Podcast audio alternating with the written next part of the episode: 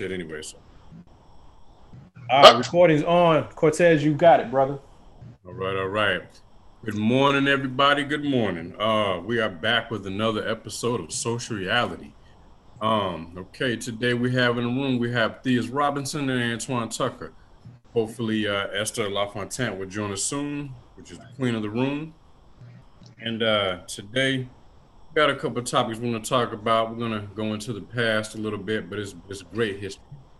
Never, it's never too, never a bad thing to, to, to go back in the past and remember legacies and things of that nature. So the first thing we're gonna get into is remembering Tulsa, Oklahoma. Uh, Juan, you want to lead us into that, brother? Yeah, so as we get to the 100th year celebration of the Tulsa, Oklahoma um, situation, incident, um, I don't say incident, it was a massacre. It wasn't an incident, it was, it was Right. a massacre. Um, you know, those that don't know the history of what happened in Tulsa, Tulsa was uh, the community that was built after um, post slavery, um, that uh, it was fortified and developed by black people for black people. And they created an economy, a micro, a macroeconomic system which they benefit from, and they were f- flourishing in with only 20 years after being removed from slavery. Um, and then it all precipitated that uh, that a, a, a white person thought that a I think it was a black man had wolf whistled at a woman, white woman, or something like that, or something like that, and they proceeded to go ahead and massacre uh, damn near twenty thousand people um, over a three day period. They burned everything down to the ground. Um, so as we look back on that and, and hearken to what Tulsa was, and then um, what uh, that means for us as a as a as a potent as a as a uh, I guess a utopia of what we could we could accomplish. Um, there's always a chance of, of you know Tulsa 2021 all that kind of stuff going on like that. So um, And keep, and keep in mind that this area had any kind of business you can think of. Right. I mean, their own macro, their own macro system, economic system. They had banks, they had you know grocery stores, they had you know, yeah, they had everything they needed. They had all, all of that. Um, but um, it was all it was all destroyed from the the fear and the hatred of, of, of white white mobs. Yeah, man, for real. When I look at Tulsa, right? Um, what's that old saying that goes like when when black people get scared, they get quiet. When white people get scared, people They go don't. kill. You know what I'm saying? And to me, uh, Tulsa has a couple different facets when I think about it, right? So it's an all black community, um, had every expanse of, of, of business that you needed, interconnected uh, economic models, families of, of all the different levels. We, we had a real middle class, we had a real elite class, we had everything in that community. But I, I try not to lose sight of the fact that the reason that community was all black was because they weren't allowed to be where there were whites. Right. Right. Okay. The reason why we had everything in that area is because we couldn't use any of the things outside of that area. Still, Jim Crow was still real in those times. Right. So it's like, yes, um, it was a lot of concentrated, uh, uh, uh, uh, concentrated success and and and culture and and everything that we look back at with rosy glasses and, see, but it was it had to be that way because even then we were operating behind enemy lines, and this was a, a, a community that was doing it quote unquote the right way and was doing what they were told they were supposed to do. They had to leave the South to even go there to do this because these are still freed former slaves, first generation free people. Mm.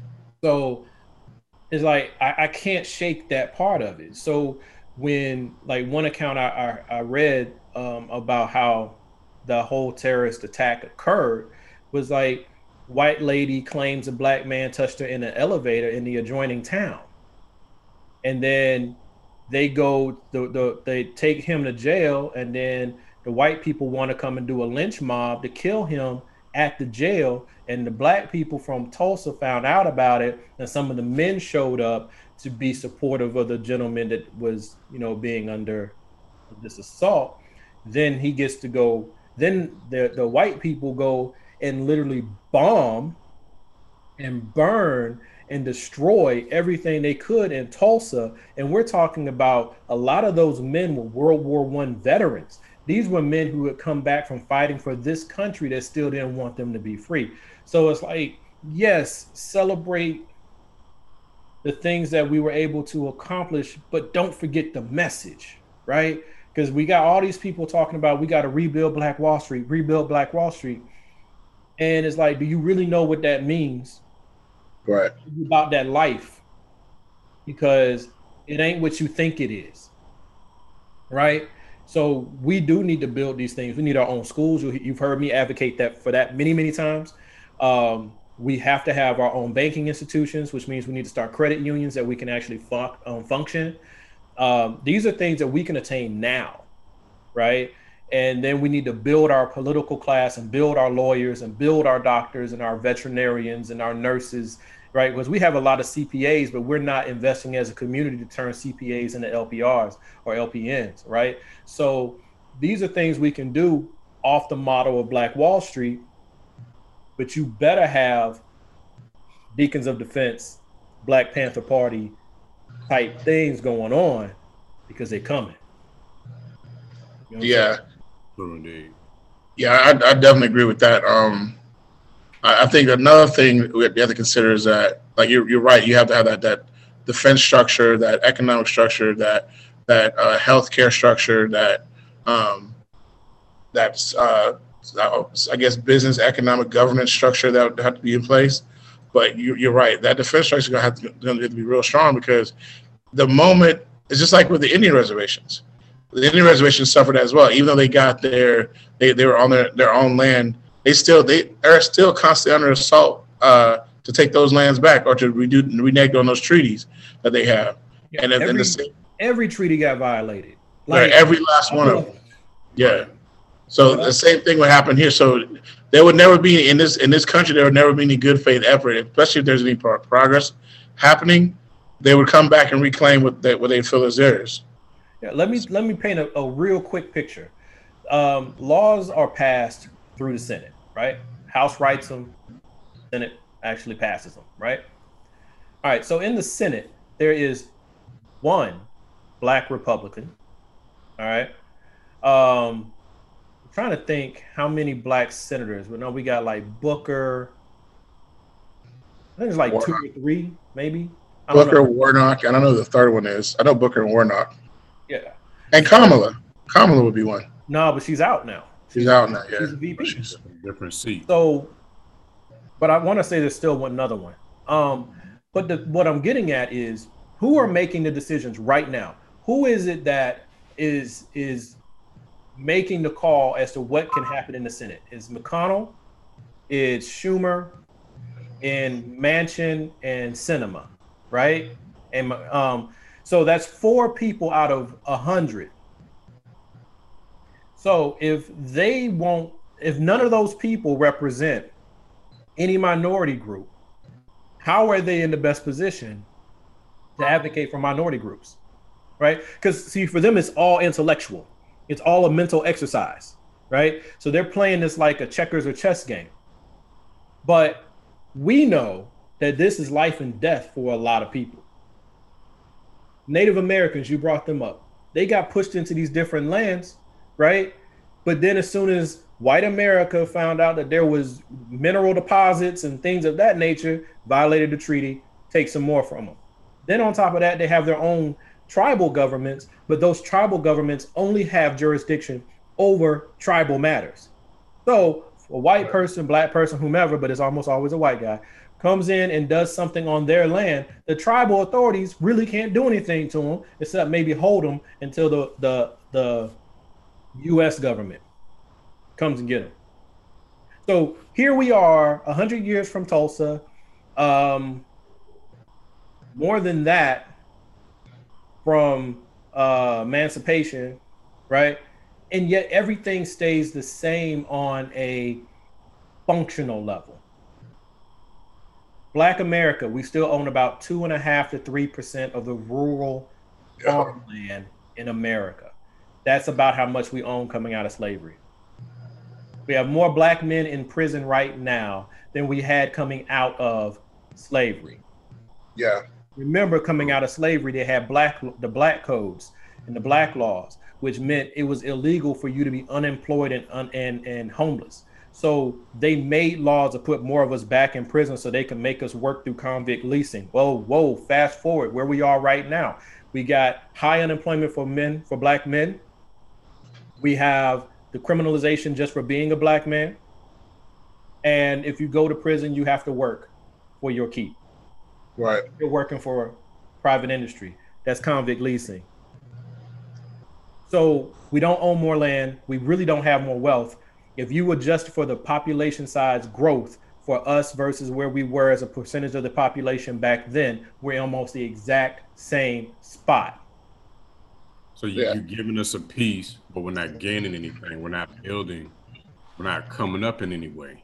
Well, no, we're losing ground. We're definitely losing ground. We're losing right, ground, right. but it looks like we're doing better back. than we are, because those of but, us who are are doing decent um, are surrounded by other people who are doing decent. Yeah, it's it. We're, I mean, it's not only there's only there's some exceptionalism to it, but as a whole, it's not the same. It's not it's not happening. Right. And to answer your question previously, there's only two senators that are black right now in the Senate. I mean, sorry, three. One is Tim Scott, one is Cory Booker, and then War- Warnock are the third. That's it. Is it, now that's bananas, don't you think? And eleven. There's only been eleven since 1870. So you tell me what kind of representation we really have. Right. And then adjust that for Native American. Adjust that for uh, Chinese or Japanese or any other culture. Adjust that for Filipino. Adjust that for anybody you want to. It all comes back to what is the whims of white America. And the thing about it for me is like uh, this current, even though we have a majority rule, and as far as say we, I mean de- Democrats, there is the the Republicans are making all the all the decisions now. I don't. I, they they have whatever they have con, they have consolidated their power and they're wielding wielding it like it's a majority. Yeah, they're yeah. they're not they're they're filibustering, stopping things. Uh, they're they're they are uh, dominating the conversation, the national conversation, and this this Democrat, the Democrats have just got weak again. You know, see, the Democrats have always had the same issue. If you listen back to what Malcolm used Schumer's done. I think Schumer's done. I'm sorry. I think Schumer's terrible. Well, Schumer is. I mean, these are people who they have been working together for 20, 30, and like in the case of Nancy Pelosi, 40 years. So if you've worked with someone for 30 and 40 years, that interpersonal, even if you're on the opposite side of the table, there's a bond there. You know what I'm saying? So they are like many aristocrats. They they are our royal class. The, these are the people who get to sit in their office and the people come to them and plaintively plead for them to hear their cries and their needs. Right. And then they will talk amongst each other and decide what's best for those poor, unfortunate people. Well, what's even what's even worth talking about? Because they can shut your shit down before you even gets there. Exactly. Mm-hmm. So this this um this thing that we call a democracy is a veneer because when it was designed, it was a democracy.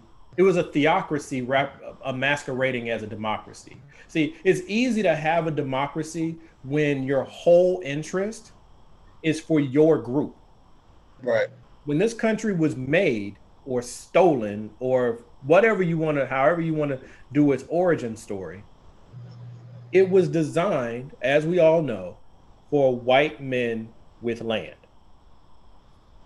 and black people weren't even human in their view women were merely accessories so they had no value or, or, or power So that's the democracy that was built. Then it's morphed way beyond whatever, however smart you think these people were in the 1700s. Okay. Their understanding is based on their time. Right. And we're in the 2000s. In no way, shape, or form could they have ever imagined the weaponry, technology, demographics, complexities, global structure, none of that. So now that democracy, that fake ass democracy, is being shown for what it is because what half the country is saying is I'm good with democracy when I control it. But now that I'm not going to be in sole control and somebody else is going to be able to counteract whatever I decide, well, I don't need to even pretend that we have a democracy. I would rather have the autonomy. Absolute control. Yeah, absolute control. Yeah. and after, look, look, look, because we talk about it's Memorial Day weekend right now. We talk about Memorial Day weekend, and we just getting off. We're, we're they're talking. They're giving Kamala hell this morning because of her tweet saying there was a long weekend instead of giving homage, paying homage to the Memorial Day weekend. And in that same, these same people, the the the, the Republicans on the, on the other side are saying that she is uh, unpatriotic. But I'm saying, how the fuck do they call anybody unpatriotic when they just, I said, I just, I just like pretty much buried under the rug that the January 6th insurrection didn't happen. Well, it was a tourist event, remember? It, yeah, it was. It, was a kumbaya moment for them, so, to speak. Some people uh, a little rowdy. It was. It wasn't even rowdy. They were walking in hand in hand, singing songs of joy and praise. Yeah, um, taking selfies. Yeah, gotcha. Right. So that's that's their version of it, right? But they call her unpatriotic. Even so, I, this is the first time I ever seen the Capitol Police straight up denounce what uh, McCarthy and uh, McConnell have been doing as, as far as saying that it's not uh, that it didn't happen. Yeah, so I'm like, what the like? How the fuck can y'all call anything patriotic? You, patri- patriotism in America only means what it, it's so it only applies to when it apply when it when it benefits. So what they're really saying is that our white supremacy is patriotic, and that's what it is. And if you don't believe that, then you're not patriot. You go by the history of this country, it kind of is. That's exactly what it is. It's not patriotism. If you're saying you're a patriot, all you're pretty much saying is that I I subscribe to a racist theory, and that um, if you don't subscribe to that, then you are the problem. Because patriotism has been displayed to us now. If they're not even going to acknowledge that the, the January 6th insurrection was what it was, then how can you say anything else is patriot when when you pertain to me?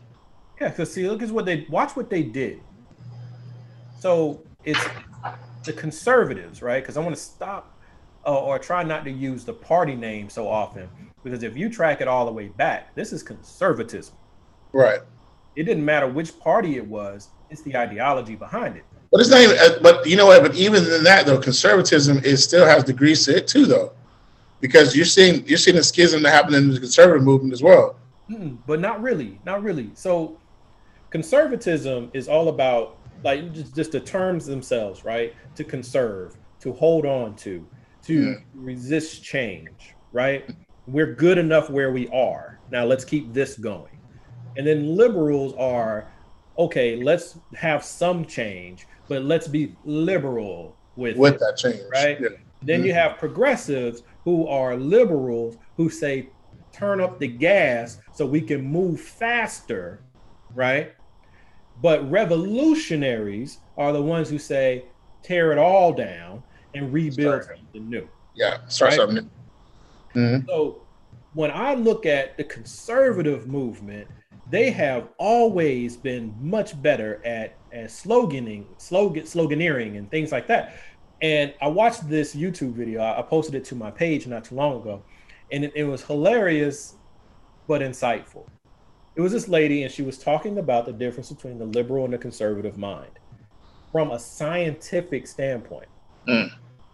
And when, and I'm gonna tear this up a little bit, but what she was touching on is the brain is a is a is a, a powerful thing. And when you look at the conservative mind, and this isn't every conservative, but by large numbers, what motivates them is a, a is, is, is an enlarged part of their brain that reflects to that reacts to fear, fright, fight or flight. Okay. And the liberal mind is more on the other side of it, which is more on facts, figures, information. Right. One is right and the other one is wrong. This is what motivates them, right? So the Republicans have a much easier time with their messaging because all they have to do is appeal to your base emotional drivers. Right. Fear, fright, or flight. Yeah.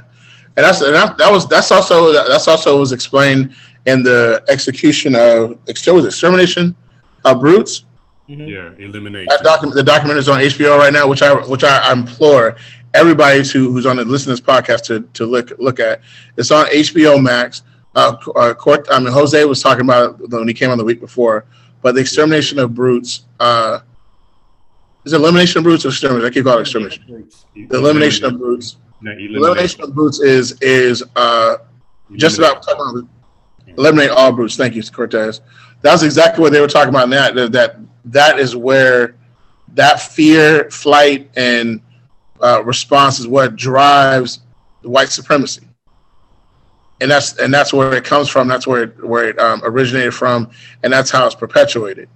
If you can, like, I'm gonna take everybody on like a thought process project because my I, I really credit my father for this when I was a kid.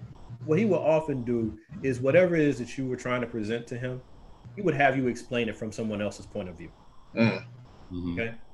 So I can't really talk about the black experience in America without becoming emotionally charged because, well, I can't. but look at it from the white lens. The country was built for a particular purpose, for a particular group. Mm-hmm. They've always enjoyed 90, 95% of the benefit. That doesn't mean life was always easy. They've always had an aristocratic class that ran things for them and kept mm-hmm. them poor. Right? But despite their hard work, um, sometimes misfortune, things of that nature, they knew that if they just kept at it, that their children would have a good life and things would continue on. Uh, notice I'm I'm omitting everything about our aspect here. Aspect yep. So you move into the birth of the middle class when they were doing the land grants and they were doing the GI bills and all those things. Where the foundation of this country, like we just talked about, was white male landowner. To build the middle class, they gave away billions of square miles to white right men right. to have land, to Settlers, have everything. Yeah. Right.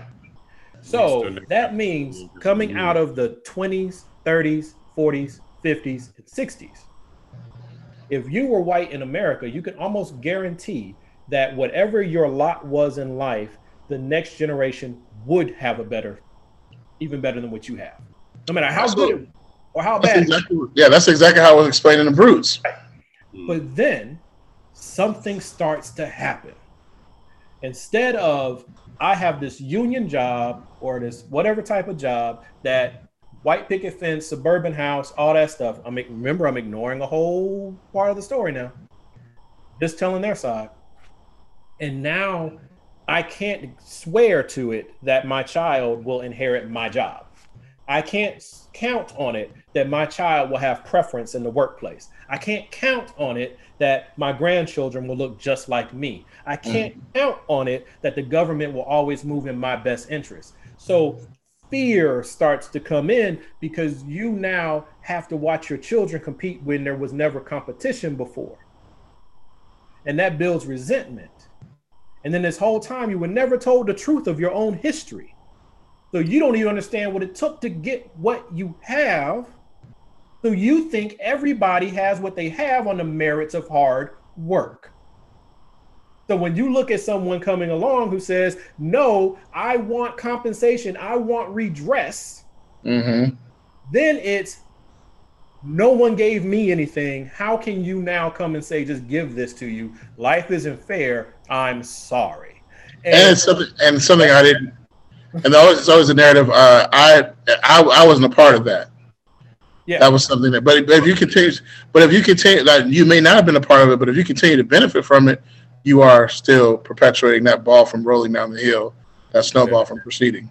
Yeah, so. see, that's why I have a different take on. Well, in part, I have a slightly different take on like the the, the reparations piece, right? Like white people have been scared because they're always being scared. They've been scared for 30, 40 years because that's just they've been hopped up on fear. But, but, that's how they move. That's how they move, though. Right, but that's how they control them. But if you you do that for two and three generations, you now have a whole group of scared, violent people. and but that's, but that, that's become that's become in, their, in the DNA where you talk about the culture of them of the of, of as a culture and then as an individual because individually they may not be that way but culturally there always that fear that overrides all that and when they come as a collective, that's their fear. Yeah, logic, logic lasts longer, but fear moves faster, right? Mm-hmm. So if I need to get you to do something, I need to be able to mobilize you, right? So I need to be able to say to you, hey, whatever you have, you didn't do anything wrong to anybody else in your lifetime. So when these people come over here trying to get something, they're coming to take it from you. And, let, and, let me, and let's also be very bluntly clear that is used by that's tactic is used by both by conservative and liberals. It is. Right. Because neither side are our friends. But I'm just talking about the Euro the Eurocentric American culture, which will take which to me comprises both conservative and liberal. And right, okay. the thing that they call them uh, the ones in the middle, liberal libertarians or whatever, those people, right? It's all about the culture.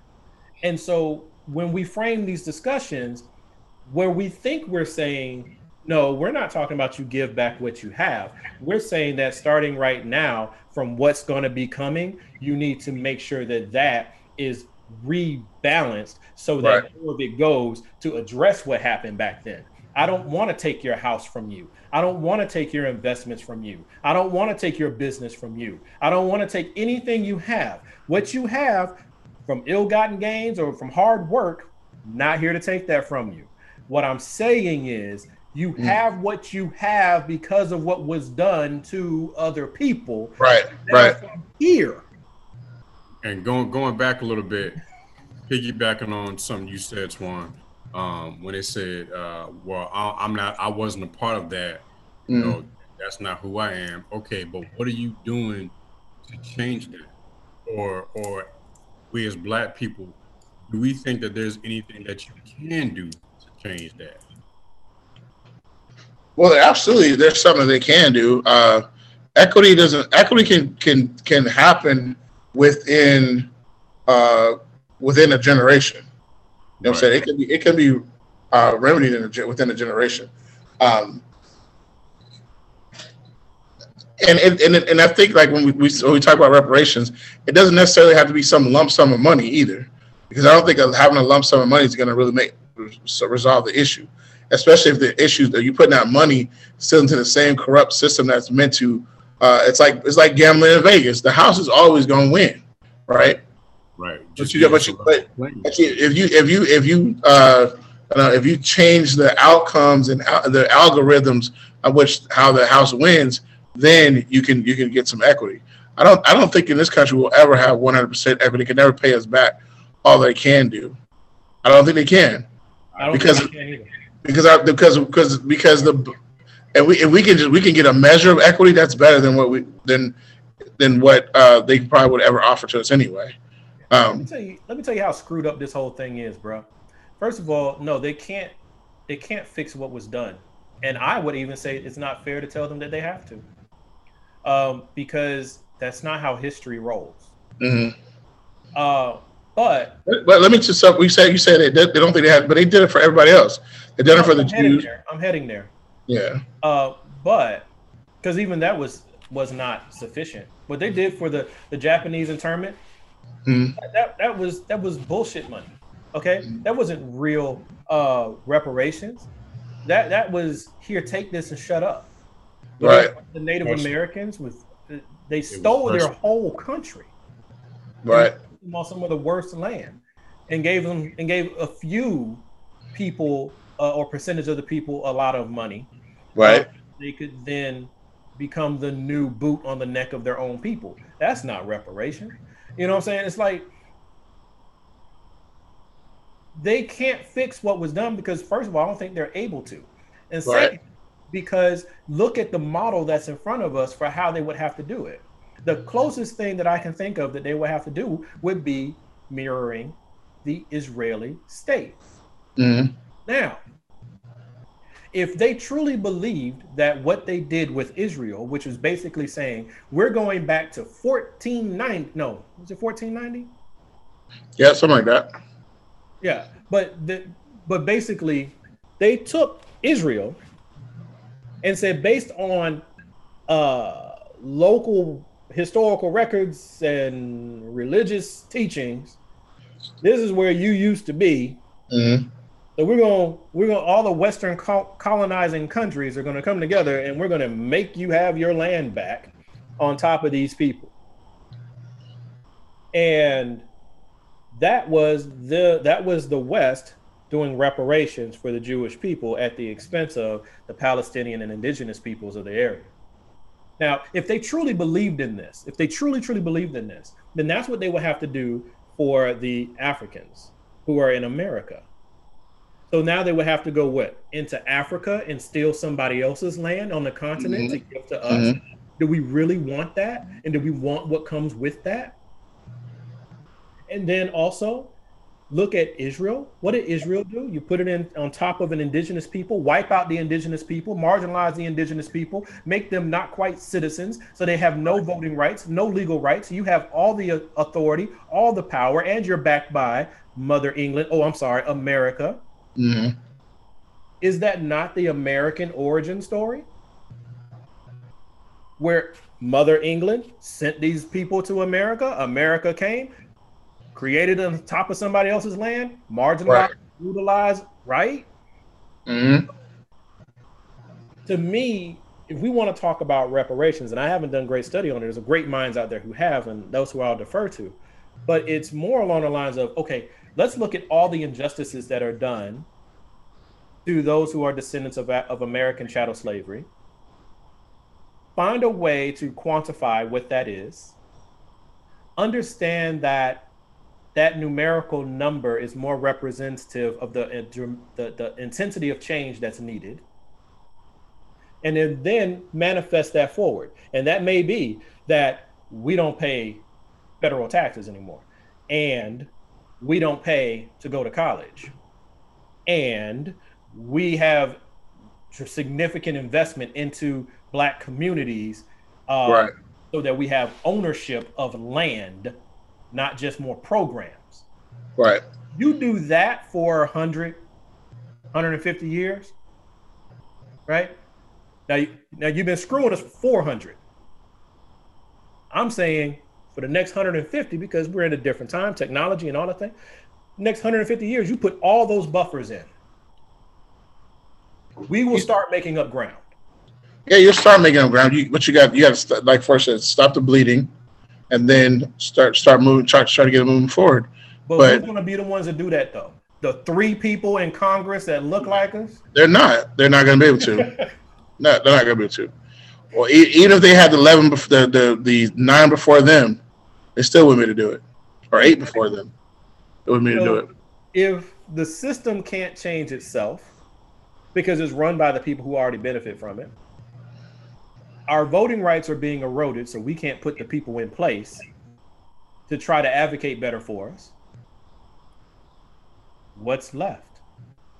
Now, what's left is a people that's going to be continue to be marginalized and pushed into a corner, and will only go one of two ways Yep. we will either give in to overwhelming force and become like the Native Americans, prisoners on their own land, or it'll be a bloody uprising like the Native Americans did try, They tried several times. wipe us out. Those are the two conclusions that I see coming because I don't see anywhere in the history of the European culture where that kind of redress is done to the benefit of anyone outside of themselves. Well, even even if even if we have uh, we get to a civil war situation, right, where that that was the, the attempt of America tried to to so-called end slavery, um, but really wasn't it wasn't really to end slavery. It just felt that it was it was a it made America look bad that they had slaves. It wasn't anything to do about humanitarian issues. It wasn't anything to do about that. It's that. all economic. It was all economic. So um, there's no- like you said- like white people don't get. I mean, I'm, I'm speaking generally, but I'm looking at y'all's history, so that's why I'm saying it this way. mhm. Um, white people do not act on humanitarian basis on large scale. Never, ever, ever, ever. It's always religiosity, aka power, or it's pure power, like economic power. Mhm. 'Cause If the North was able, uh, the South didn't like that the North was dictating the rules, right, and the North didn't like that the South had cheap labor. like they are now. Mhm. So they fought. But right now, a civil war would be more difficult because now it's going to be based on decency. Because it's not an economic driver the same way. So if it popped off, how many, in a way, do you really think of white America would take up arms against their own? Because that's what it would take in a civil war. Others, otherwise, it's just a bloodbath and I don't see the motivation uh, for them to do it. And I and I use the current political situation as my my basis because they can't fight aggressively amongst themselves to save their own country. You're right. True indeed. True indeed. Yeah, I think that's I think that's good. Um, I noticed that I was looking at this other thing that came on this morning. Uh, there was it's called the uh, what's it called? The Valley of it was uh, it's in Natchez, Mississippi. I think I sent it to you, Theus. I think I sent it to your Instagram. Um, I suck at looking at that. I'm sorry. yeah, I be sending you stuff, bro. You don't just check it out. It's Instagram. I'm never going to Instagram. But it's, it's I'm, I'm sending you. I'm sending you uh, show show stuff. Okay, so it's called it's called the Valley of. Let me see. Well, have you ever heard of the Devil's Punch Bowl? The Devil's- it's called the Devil's Punch Bowl. That grow on the trees there. This is part one. Okay. It's called the Devil's Punch Bowl. It's in, in Natchez, Mississippi. So, and essentially, it was uh, uh, 20,000 black people that left slavery. They had left this area. They went out and they were in, in camp in the death, the concentration camp of white people. They they took off, and they, this is history you don't know about, but they were taken. They take the Devil's Punch Bowl. They were taken out.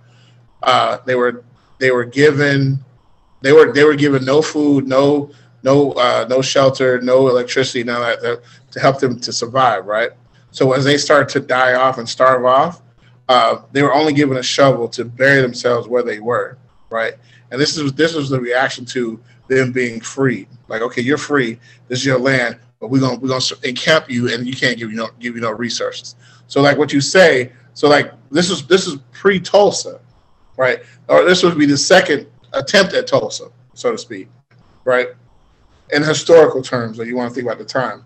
So Devil's Punch Bowl. So all, as, as these people died out and these shallow graves were were dug, these trees sprout out. Um, these peach trees that sprout out in Natchez, Mississippi. It's called the Devil's. It's called and as they these trees sprout up, they were they were fertilized and nurtured by the bodies of black people in the ground, right? So these these peaches on these trees say when you eat them, they make you deathly ill and sick and stuff like it's called called the devil's fruit.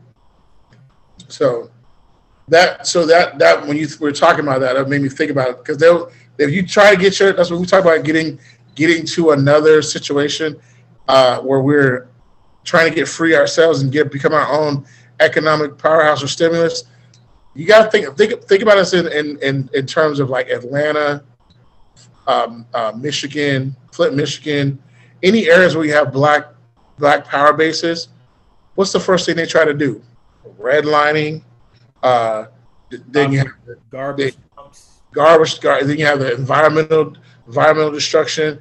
You have uh, f- uh, food deserts, um, nu- nutrition deserts, so like that. That all happens, right? And it, this has been a play. We, we always know they don't have no new plays. It's always the same play in a different way. Well, keep You know working. Yeah, so so that's so that, that's what we, we were talking about. That I was thinking like, okay, this is right because if you are ever going to have to do that, you're gonna have to find infrastructure for yourself because that first thing they're gonna do is try to take that away from you, just like they're doing they do with the Native Americans. Yeah, So on that though, check this out, and, and I don't know how this would ever work. Um, I would leave and go back to Africa before I would probably see this work. But we we don't have to. Uh, I mean, we have to always lobby the government because the government is who did this to us. Um, so they're the most. The U.S. government is the most powerful structure in the world currently. So if you want real redress, it does need to come from there. But if we Right. want our own place, so to speak, you could literally just get enough of us to just move to Indiana. And we all start buying up land and renting locations and, and everything in a particular geographical area in Indiana. And just a massive influx, right? You've now created a, a black area. Now, white people still own a lot of the land because that's just how they do. But you would have black people who own land, you'd have black people who are renting, all of that stuff, right? You we if that was really the goal, we could do that. And if enough black people move in, white people move out. Okay. Um, if we really wanted to do something with our schools, we don't have to start new schools. Go into a black area. Almost everybody in school black. Right, Okay? Because when you decide to be a teacher and you're a black person, what do they do? Send you to the inner city, right. right? So this is So, what- essentially what Atlanta is.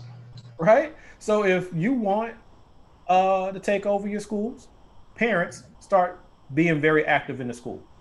Start running your PTAs and your school boards and being at all the meetings and all the events and just just overwhelm them with black bodies always being there, just giving them an irritation and a hard time. White folks will move out. Mhm. You want to do criminal justice reform, what we talked about in a previous uh, segment? Then we, hey, black area. That means we are we're always concentrated. We all live in the same areas, so we coordinate and decide who we're going to vote for for district attorney, who we're going to jo- vote for for each of the judge positions, who we're going to jo- uh, vote for for the for the, the city council, East And- Point. and, and we do that, right? We would take over within one to two election cycles. And that's East Point right now. Right. And South Right. Fulton is doing this is the same way. Mhm. So we can do these things. The problem is too many of us have the European mind. Right. Too many of us are Negropeans. Too many of us resent white people for having the power, but want to have the power that white people have so we can then use it the exact same way. Exactly. So What, what did David Banner say? David Banner said the other day he said that most black people don't want to they don't want to be free to do to do the work. They just want to have the whip. he said they just want to have the to, to feel the power of the whip at in hand. They don't want they don't want to actually have the freedom to do to do the, the work to do the work. They just want to have the free the whip in their hand. They've been on the plantation. We've been on the plantation so long hmm that too many of us would want to take over the plantation to be the new master, as Exactly. opposed to taking over the plantation to set everybody free. Exactly. Exactly. That's exactly what he said. Yep. And I that, that. goes back to like what Fred Hampton was saying about why it's so important to educate the people, because otherwise you end up with a, like a baby doc, papa doc type situation where all you did was you took the white man's foot out the boot and put the black man's foot in it. Right. Exactly. Amen.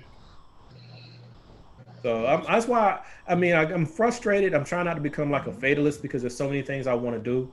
Um, I, I am working on the school thing. I am working on the youth thing. I am working on all these things. But hey, real talk, I'm broke, right? I have enough money to take care of my family effectively. Like I can make sure that this house is okay and my family is okay. I make enough to do those things, but I don't have that extra to do bigger things, right?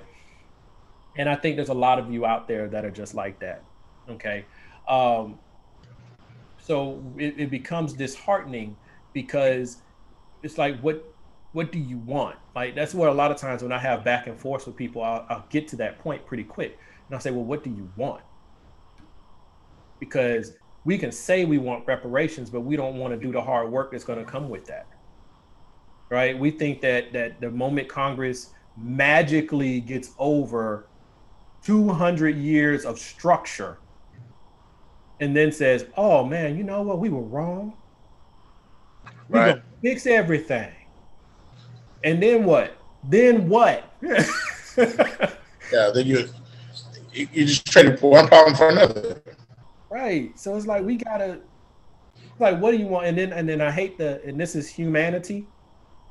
Um, so um, and this is regardless of color, right? We can't blame this on white people. Right? We can't blame everything on white people, okay? Um blame racism where racism applies. Blame classism where classism applies. hmm blame power where power applies. But if you overuse racist, racist, racist when it doesn't apply, you lose the power. Because people are sheep. We want to be led. We want to follow. That's what we do. That's really what we do. Um, we're all waiting for that one brave sheep to, to, to chart a course so we can all follow it. And then when that sheep gets lost, we will slaughter that sheep and then wait around for another one. Right. Or that sheep to the wolves. Right. Yeah. yeah. Yeah. Well, Yeah. I love hearing you two go at it. You know what I'm saying? Yeah. If y'all notice, I've been quiet on this because I, I love to hear Antoine and Thea's educate so many people on it because in turn I get educated on a lot of things. Um, yeah, if, if y'all want to go into anything else, please do so. If not, if y'all have final thoughts on this, Only final thought I got is uh, I wish my sister was here because she would have, you know, made us behave better. Y'all don't, y'all don't really understand how much work that she does behind the scenes. for real. Right. Right. Do not Uh, stop, Mister. Please. And um, I, my my final thought was um, whew, man, uh, I, I, I, we're still on. We're all. I mean, I we, we're we're we're, we're going to talk about therapy today, but like as a collective people in the United States, like I, I'm, I always think of um, of the of what um, I can't remember. I can't remember names this morning for some reason. Um, help me out. Paul is it Paul Robeson? No, Paul Robeson. Is it Paul Robeson? No. Paul Robeson was the one who, well, he did a lot of things, but not Paul Robeson. It's um, Baldwin. Okay. Um, James James Baldwin. Baldwin says that to be black in America is under a constant state of agitation, frustration, right? And in that, we're we're as a people are postpartum depressed, right? We suffer from that PTSD. Uh, just just being because if you if anybody of you if you if you don't know that you experience it, have a police officer pull up behind you and you don't know why they're pulling up behind you. That that feeling that you have in your your your spirit, your heart, is is that that that black experience. So, um, as we uh, you know go back, you know, kick off Mental Health Month, um, you know, just to think about that, and as black people, we have to get, you know, we have to get ourselves in that in that you know in that position to prepare ourselves. It's going to be a long, hot summer, and we're under full assault um, full attack, and things always seem to heat up during the summertime. Um, so just prepare yourself, you know, mentally, find find some peace, and whatever God or whatever entity that you believe in, Mother, Father, whatever entity you believe in, and um, like try to try to find some, try to cope. Get a professional. If, I know it's I know it's one of the hardest things is try to do. My counselor is not. She's not let me tell you how hard it is to find a black counselor. It's hard to find black counselors or uh, psychologists, or we need more in that in that realm because they don't. I don't because I, you explain that to white counselors, they don't understand what what that would even mean. Mhm. You know what I'm saying? Because if you're saying, "Oh, I, I experienced PTSD," and they're, they're trying to find what the source of the trauma was, I says, "My- "The source of my trauma is right here. right? And they're like, what what does that mean? How how what how does that mean? They don't understand that how being living in a black skin in America is a source of trauma. My skin is my sin. Right, but they, but they, but white psychologists don't understand how that how that pertains to the situation. Right. They don't. So- It's like like you said, man. For real, I was watching. I've been watching a lot of um, uh, Back to Africa stuff, man. Like trying to figure out what country I'm trying to run away to. I Um, feel you. so one of the things he was talking to, I was listening to is a, a sister. Uh, they were in Ghana, so I've watched a few in Tanzania and a few from Ghana. Um, but in this one was a, a lady from Ghana, and she was talking to an African American couple who moved there from um, Illinois. I want to say no, Indiana. They moved there from Indiana, and um, like he was saying, the when a black man, and he was he was speaking from his point of view. So when a black man gets to Africa, and you just see the laugh sounds different, the smile is bigger, they they stand taller, because for the first time in the African Americans experience, my color is irrelevant. Right. You know what I'm saying? And so I've not experienced that yet. Closest I experienced was when I was in Dominican Republic. And there it was like my color didn't matter as much. It was because I was an American. So I got a certain level of treatment because I was an American. Right. And um, that's that's about as good as we get it. Even as you and I both from the military, being military brats, you know that when you you don't you when you go to another foreign country, you're not let's say you're a black American, you are an American first, and then you just happen to be black. So having that, that's the only experience that you really feel like as an African American in America that you feel like, okay, that that that part has been lifted. I'm just I'll have to be as an American now. And Not a black- growing up military, like you Yeah. said, um, it's like it sounds funny to say it, but like as a kid, I never I knew I was black. I don't get me stupid. I'm not stupid. Right. Right. Um, but I never faced I was black. You know, It I was was a sheltered. military kid. It was That's sheltered from. I was a military kid. Right. My dad retired and I went off to college and I had to become a civilian. College was when somebody first pointed out to me, yo, you black. You know what I'm saying? and I'm like, yo, I mean, I've read about it. exactly. Right. Exactly. Well, I mean, like you said, you don't. We, we as black people, yeah, we suffer PTSD. You don't have to go off to war with the military to suffer that. Um, growing up in Washington State, you know, for, for the time that I was there, Twan can tell you we experienced a lot of that police pulling up behind us for no reason. You know, it, it- I mean, it, it could lit- literally be a car fly past us a car full of white people. We're doing a speed limit, but we get pulled over. Why is that? You know, and uh Twan, if you remember when we was on the west side over by by where I lived at, when there was like six of us in the car, Mhm. you know, I mean we had and, and I I remember this so specifically. We had eight police cars around us, two fire engines, and the, and the, the what they called the paddy wagon to take people away to jail. I remember that, and they made us all get out the car. I was like, wow. But I remember being by the church. It was on, it was by the it was by, Yeah. by the church on the hill. right, Um, right, when I lived on McCormick Street, Right. right. But you know, but that's that's for another show. But yeah, uh, educate yourselves, everybody. If you really want to hear a lot of good facts, listen to James Baldwin. Just just listen to to a lot of his interviews. You know, you you hear some very interesting stuff, and, and it's I think it's great for your soul. Um, I don't have anything else. And also, don't forget to watch the documentary. What is it called again? Cortez, help me out.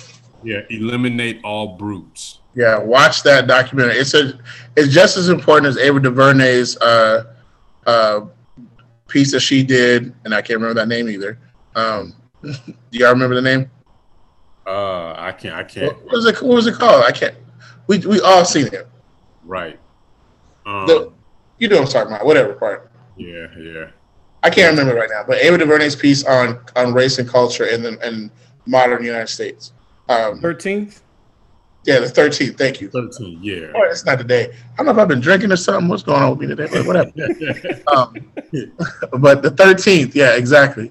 So it's as, as important as that as far as the historical uh, work that we need to all as a collective people need to understand and understand how this how this world is moving around us. Um, the 13th is that is just that is that other power piece, but this one is the precursor to that piece, I think. So very important to watch. Um, I encourage all kids to watch it. You know, parents sit down and make your kids. It should be one of those things that you know that big black TV that they used to pull out in class when you say, Right. "Turn the lights. Are we gonna watch a movie today?" This needs to be education. This would be what they don't want you to. Un- this is the education that race was it race conflict, uh, race Uh, theory, Race theory. critical race theory. They don't want you to. This is this is what they don't want you to see. If you understand critical race theory, this would be what critical race theory is in America because it describes what America, uh, what what what America is with, with the racist when racism is not is at the forefront like it was intended to be and not from the you know the the colonizer side of the story. I'm going to say one thing and then and I'll make it real quick about critical race theory that hit me. Like I think part of the issue there, first of all, they're going to reject anything. They don't want nothing that makes them feel Look bad. Yeah, exactly. Um, but somehow they were successful in branding critical race theory as black against white right.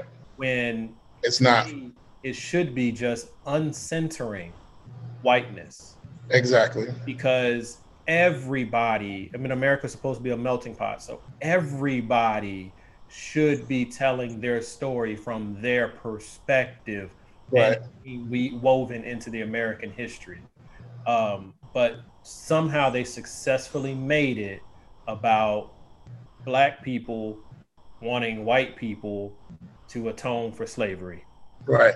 And extermination Bruce talks about that. It goes, it talks about from the Japanese perspective, the Asian perspective, Indian perspective, uh, African American, African perspective. All these, all those colors, melanated people outside of the, the Cau- Caucasian people are considered the brutes. you know what I'm saying? And it's extermination of the brutes or elimination of the brutes. It's everything else that's not us, that not them. So that's what extermination of the brutes comes from.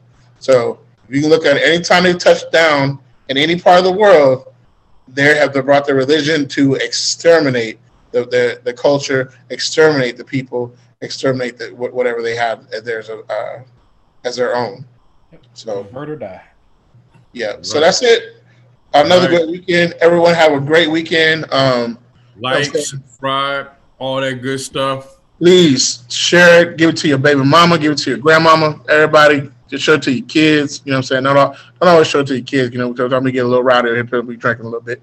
Um, but um, yeah. So have everybody have a great weekend, and um, should we out? all right safe. appreciate you everybody Yeah, be safe. We hope to see you again next week. All right. Love all of y'all. Esther, check in with us, baby.